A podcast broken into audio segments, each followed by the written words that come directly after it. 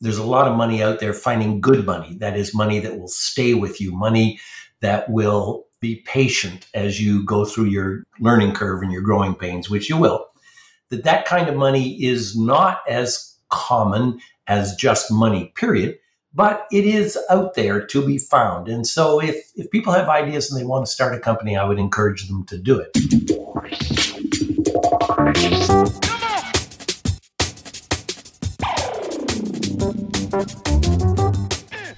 Oil and gas industry, the driving engine of the world economy, delivering prosperity, innovation, and abundance across the globe. Here are the stories of its key players, directly from the leaders themselves. This is Oil and Gas Industry Leaders Podcast, where real experiences are passed on from the leaders of today to the leaders of tomorrow. Here is your host, Paige Wilson. Welcome back to another episode of Oil and Gas Industry Leaders Podcast, sponsored by AWS Energy. I'm sitting here this afternoon at my house online with my guest, Peter Duncan, President and Chief Executive Officer of Microseismic. How's it going, Peter? Well, you know, I've had better days, better weeks, better months. Amen to that. Before we get into it, I wanted to ask the audience, like I always do, leave me a review so I can read it on the air. Love giving you guys shout outs, love hearing the feedback.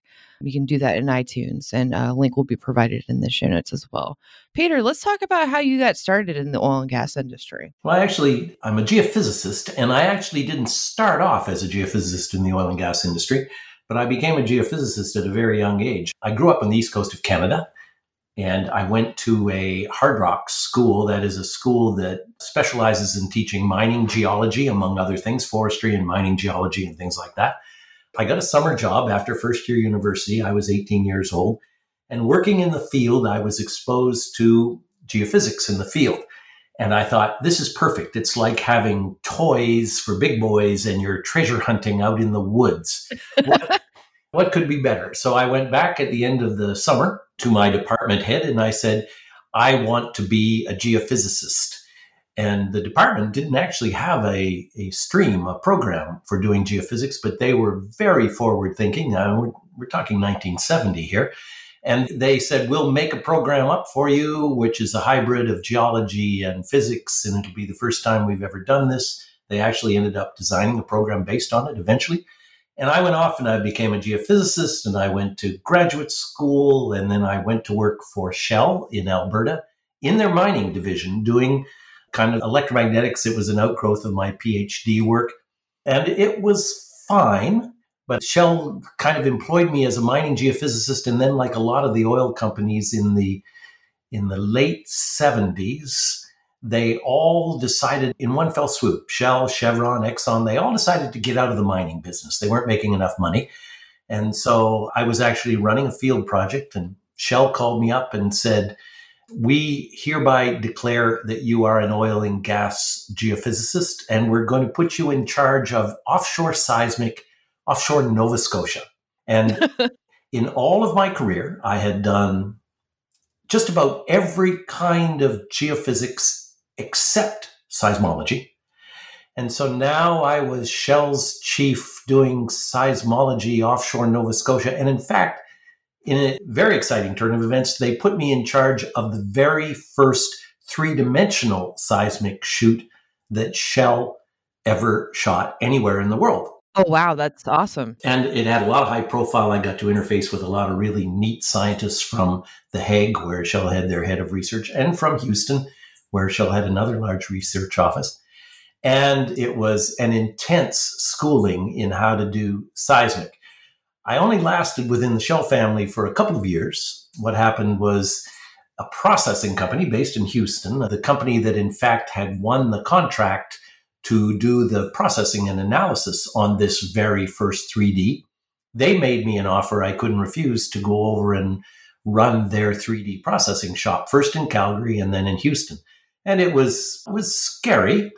I will tell you the day I quit Shell, well, the night before, I had my letter written up and I put it down on the bedside table, and I said to my wife, You know, this is really difficult. And if it's this difficult for me to leave Shell after only working for them for six years, you can rest assured I'll never leave you.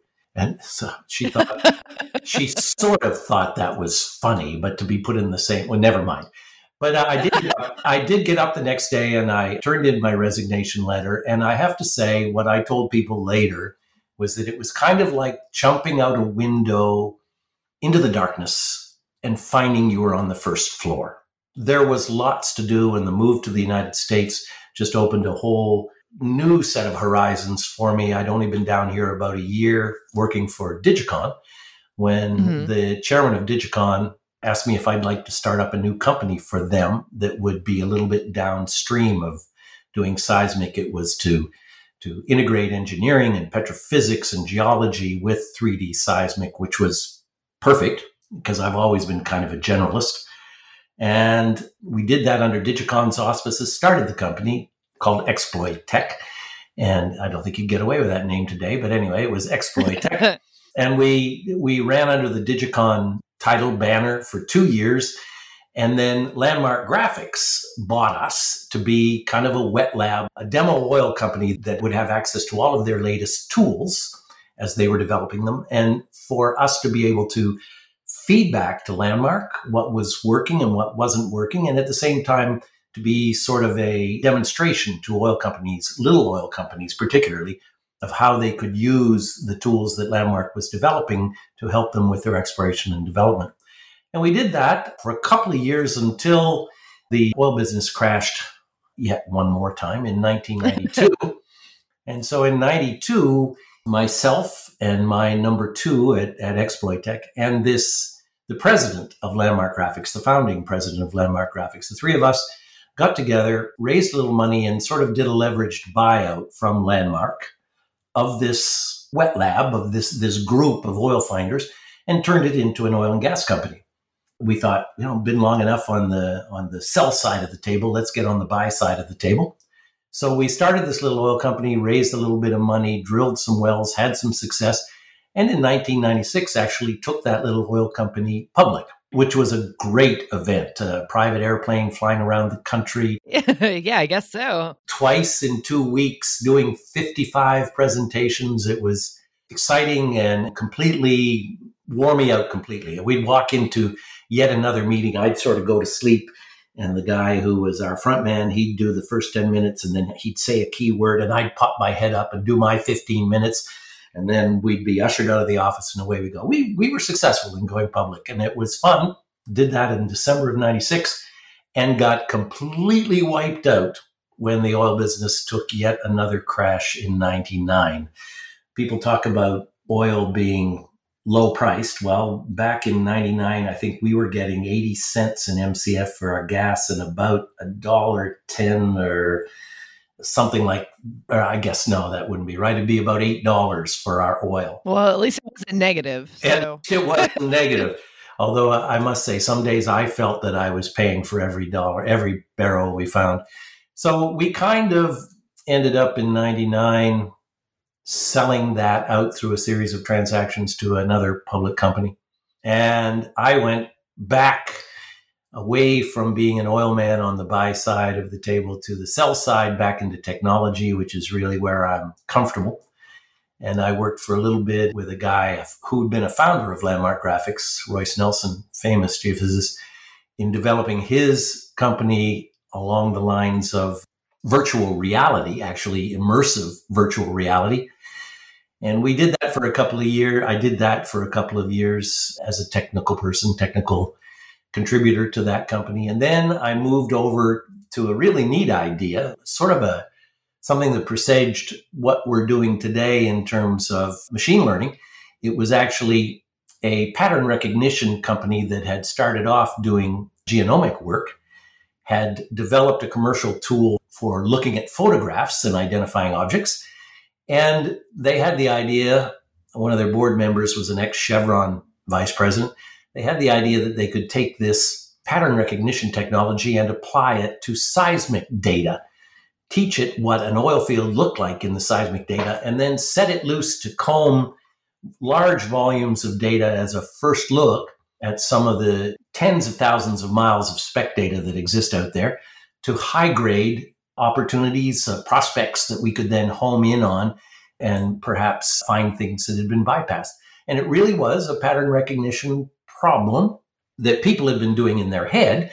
Now we were teaching the machine to do it. I guess nowadays you would say it was a supervised learning tool. And this is back in what 2002, 2001. So we were uh, we were on the edge of things. We were so edgy, in fact, that it, it kind of went belly up. so I sort of wrapped up that project from my point of view. I left them. And I was casting about and ran into a professor who had been a seismologist, uh, sort of a pure earth seismologist, earthquake seismologist all his career.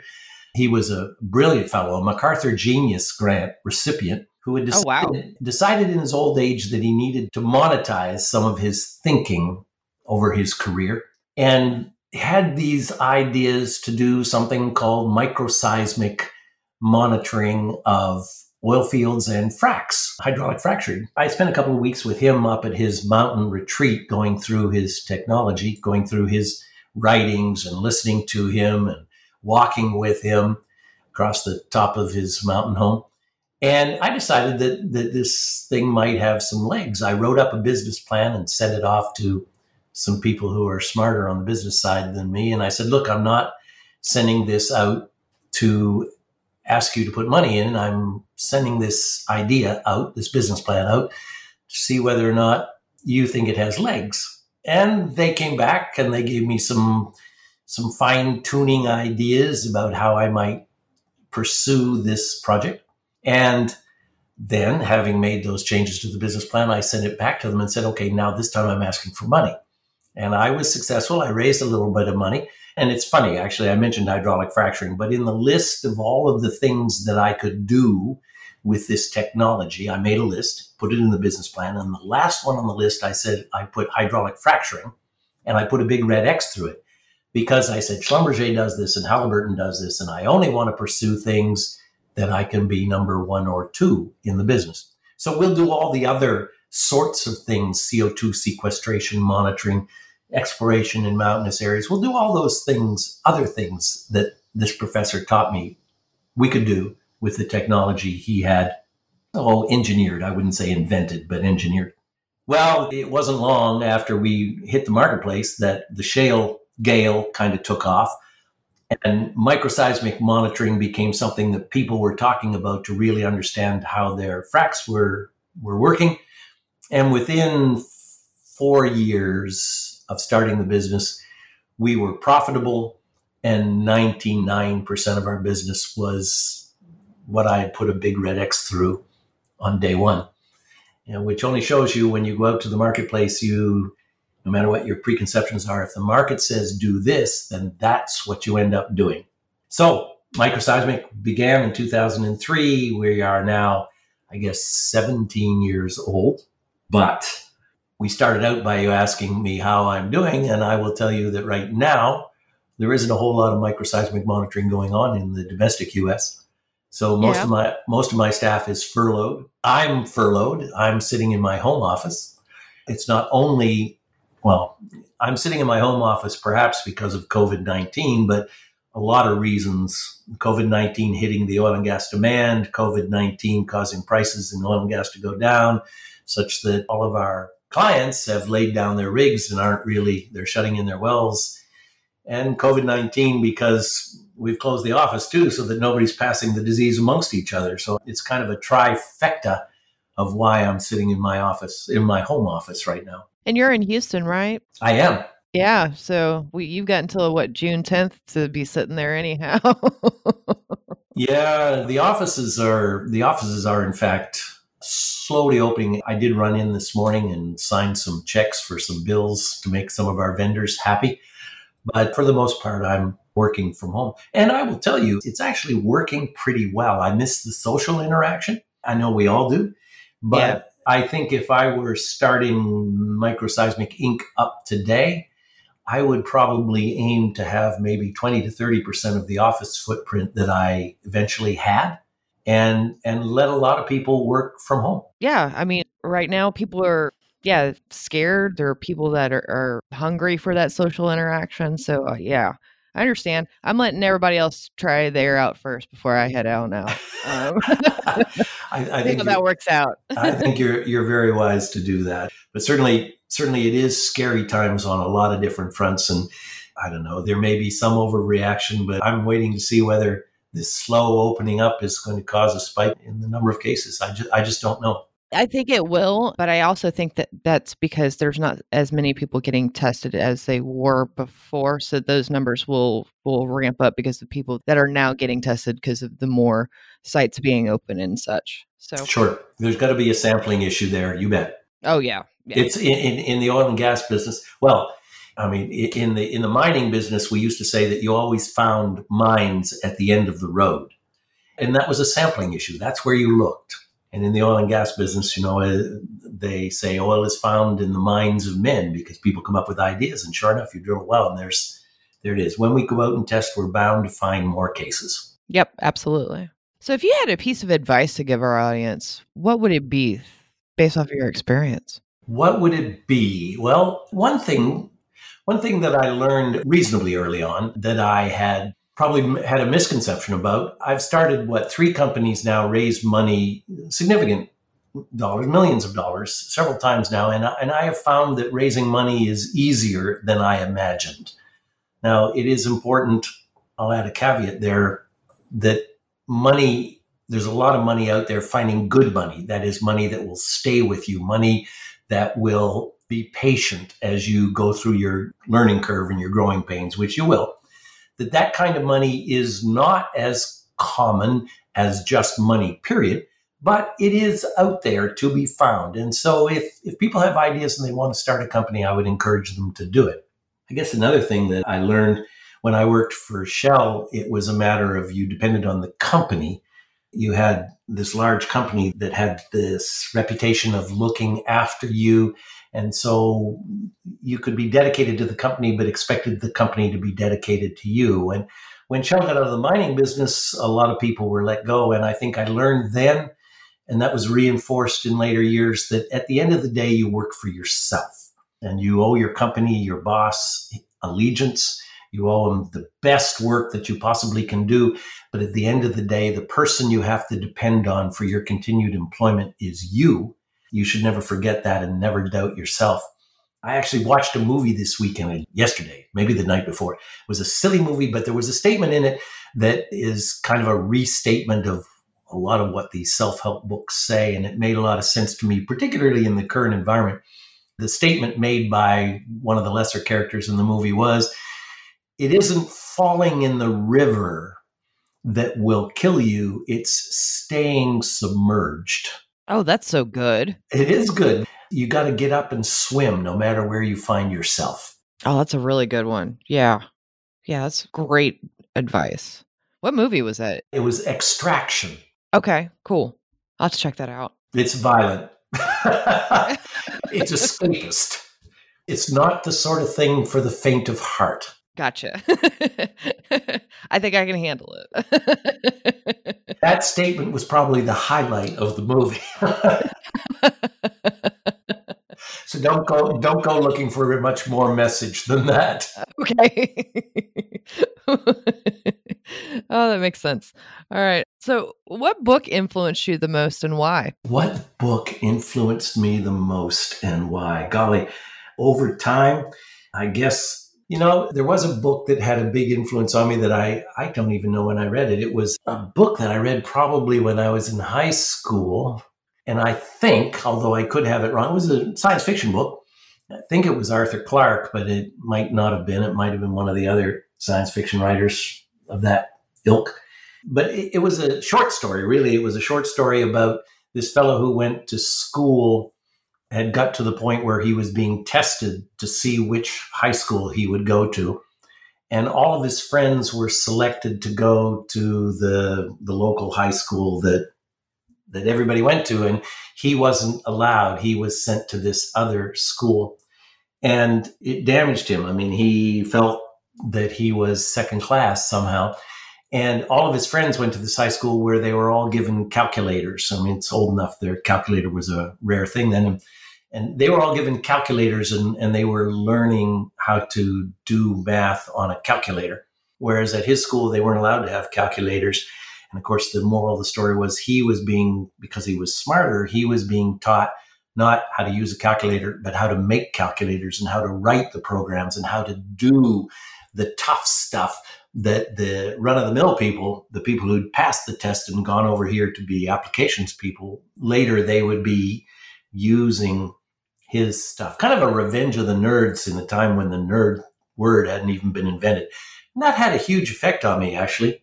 Just the whole idea that there is kind of a common path, but taking an uncommon path that might be a little harder but more fundamental could be important to you and perhaps to things bigger than you. Shoot, but other than that, I mean, Hermann Hesse Siddhartha what was an influential book on me. I read two thirds, I guess, of Magister Ludi by Hermann Hesse, but, and that taught me what I didn't want to think about in future. Lately, I've been reading Peter Zeihan, who's kind of a world thinker and talking about the sort of changes in the global strategy and how the global political, geopolitical environment is going to develop over the next few years. I find that extremely interesting and insightful. I'm not sure how it's affected me because it's it's only been recent. A book, Guns, Germs, and Steel. If you've heard of it, but it kind of traces the development of Western culture over the centuries. Really interesting, fascinating book. I'm kind of freebasing here, but a book that did have a big influence on me was, was a book by Richard Feynman, Nobel Prize physicist. And back in university, we all labored over his Feynman lectures, Feynman diagrams for understanding science. But he wrote a series of books. He was a character. And there's a book he wrote called Surely You Jest, Dr. Feynman about some of his insights to life and his attitude that had a huge effect on me. Well, that's great. That's great. I wish you could remember the the name of the first one you were talking about. That was really interesting with the high schoolers. The short story, yeah. Yeah. If I can find it, I'll send you an email with it. Oh, that'd be great. Yeah. I might even Google it. Might come up with something through Google. So, what's your most used business tool? My most used business tool? so, this is going to sound wrong or silly or, or egotistical, but the tool I use most in business is my ability to listen and speak to people. Communication. Yeah. And probably, you know, you asked about advice earlier, and I think that's probably something that I should have said. I think that one of the most useful things, one of the things that's been most advantageous to me is that I began doing public speaking and debating, thinking on my feet, listening and answering questions. I began doing that at a relatively early age in high school and carried on through university and graduate school.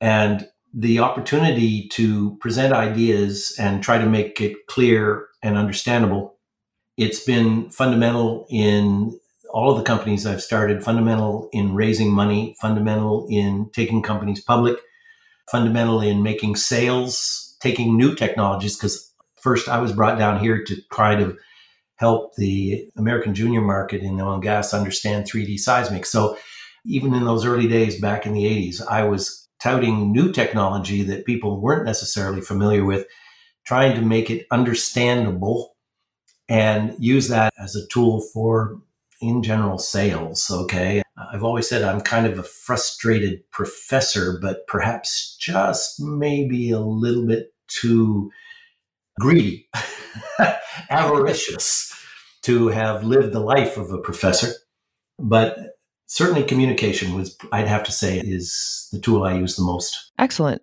who's your most respected competitor my most respected competitor well, there, there was a company we're talking about in the microseismic world. It was a, a company that had started up in Sainte-Tulle, France, called Magnitude. It was run by a brilliant man named Christophe Maison.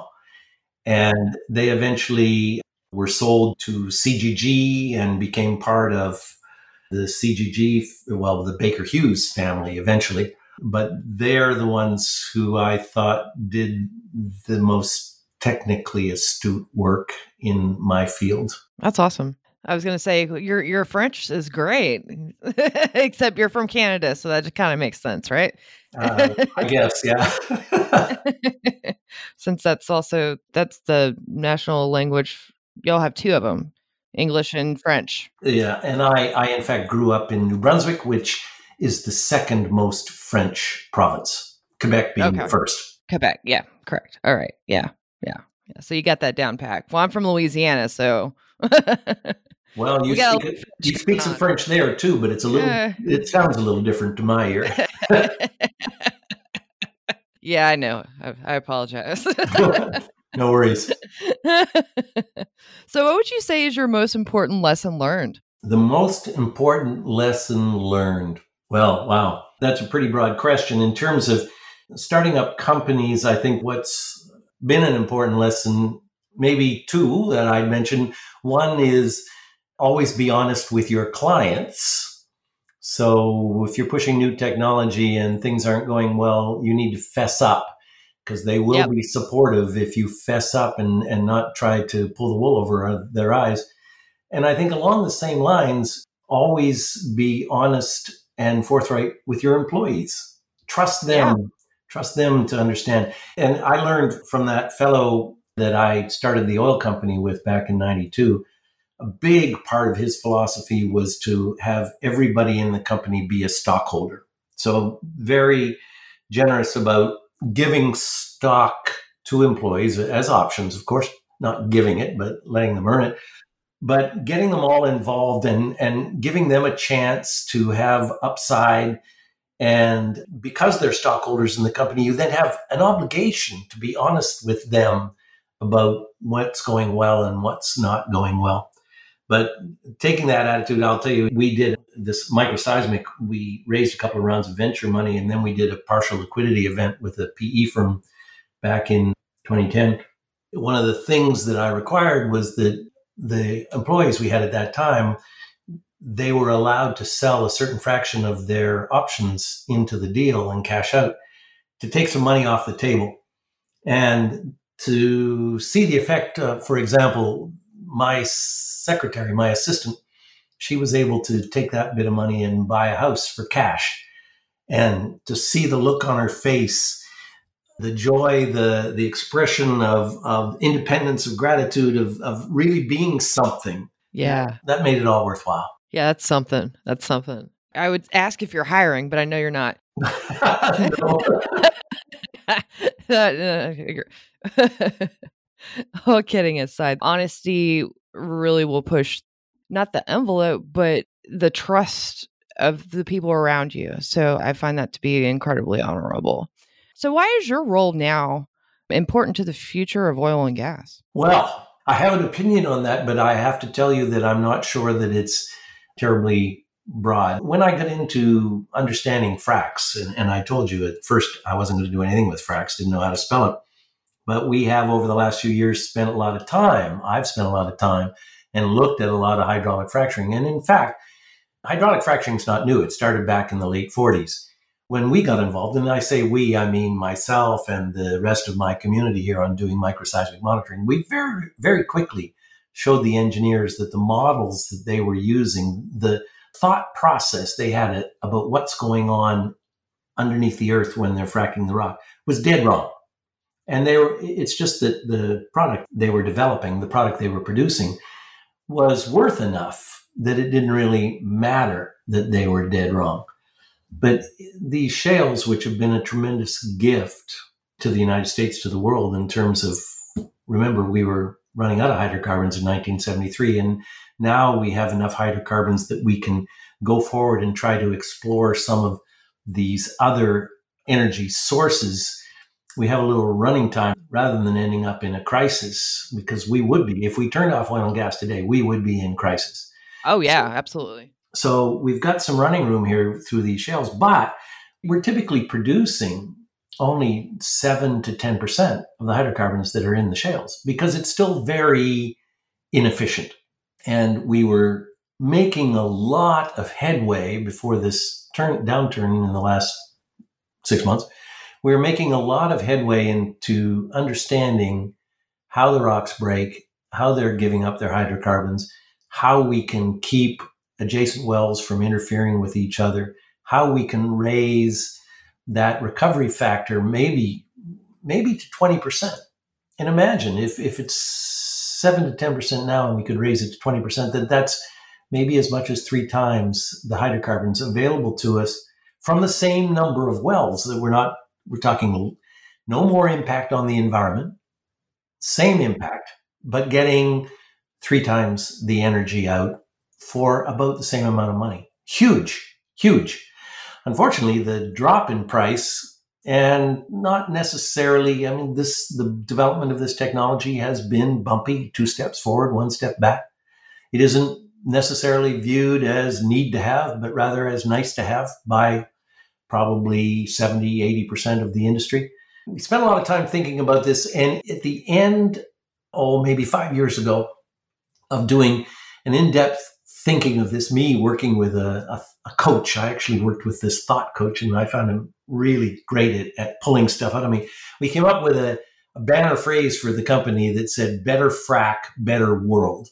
And what we were aiming for was cheaper, abundant energy for everybody by doing this fracking more efficiently. And I firmly believe that the technology that the microseismic monitoring community developed could enable that, could enable that. But right now, there ain't no fracking going on. So we, we, we're just kind of biding our time. And unfortunately, a lot of our competitors have been shut down. I say unfortunately because I can't service the entire market. There is a need for this technology. You ask, what do I think is important or how could, what is our role that could be important for the future? I think when they get back to exploiting these resources, they really, really do need the kind of technology that we and the rest of us in our community provide. Well, you know what's funny is I've actually noticed in my background, because you don't know, the audience does know, is my background is regulatory compliance. So I used to get all the drilling permits, all the completions permits. There's been a surge in that lately. So there's hope. There's hope. Well, you know, I don't think I would have lasted in this business the 40 years I've been in it if if I weren't a glass half full kind of guy. you sound very logical and realistic. So I think you're doing okay. I think I think you're doing okay. so, what's your favorite podcast? What is my favorite podcast? You know, there's a, a podcast that I listen to out of Canada, oddly enough, called Quirks and Quarks. And it's really? it's kind of a science magazine that is very broad based. It's been going on. It was started by a, a, famous Canadian scientist, biologist named David Suzuki back probably in the early 70s. It's now, for the last, oh, I don't know, 10, 15 years, hosted by a guy named Bob McDonald. And he has a good writing staff, and they they cover earth science and, and astrophysics biology, climate change, the whole gamut. They're usually little, it's once a week, CBC, 10 minute, it's an hour long program, 10 minute sort of articles. And I listen to that when I go work out in the morning. I put on my headphones and get my dose of science. That's awesome. That's awesome. So thank you for joining me, Peter. If people want to reach out to you and or get to know more about your company, how can they go about doing that? Well, we have a website. It's microseismic.com. And one of the things that I've always had on my website is a little button up in the right hand corner. No, no, it might now be under contact us, but it says ask Pete or yeah. ask Peter. and it's it's a button that people can punch on and they can send me an email it can even be anonymous.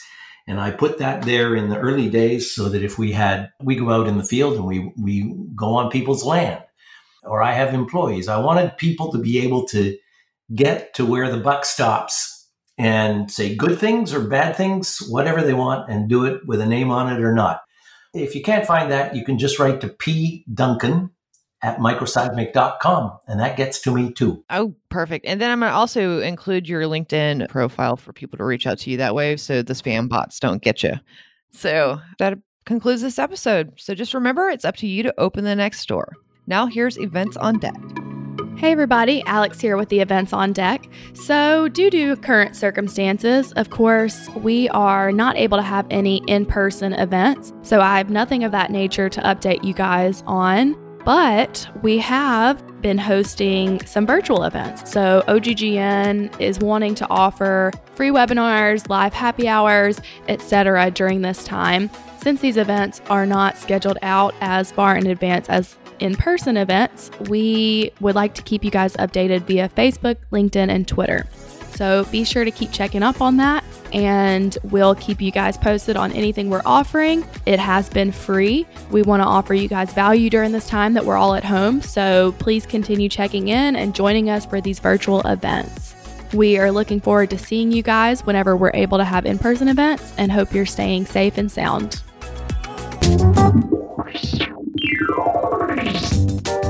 Tune in next week for another intriguing episode of Oil and Gas Industry Leaders Podcast, a production of the Oil and Gas Global Network. Learn more at oilandgasindustryleaders.com.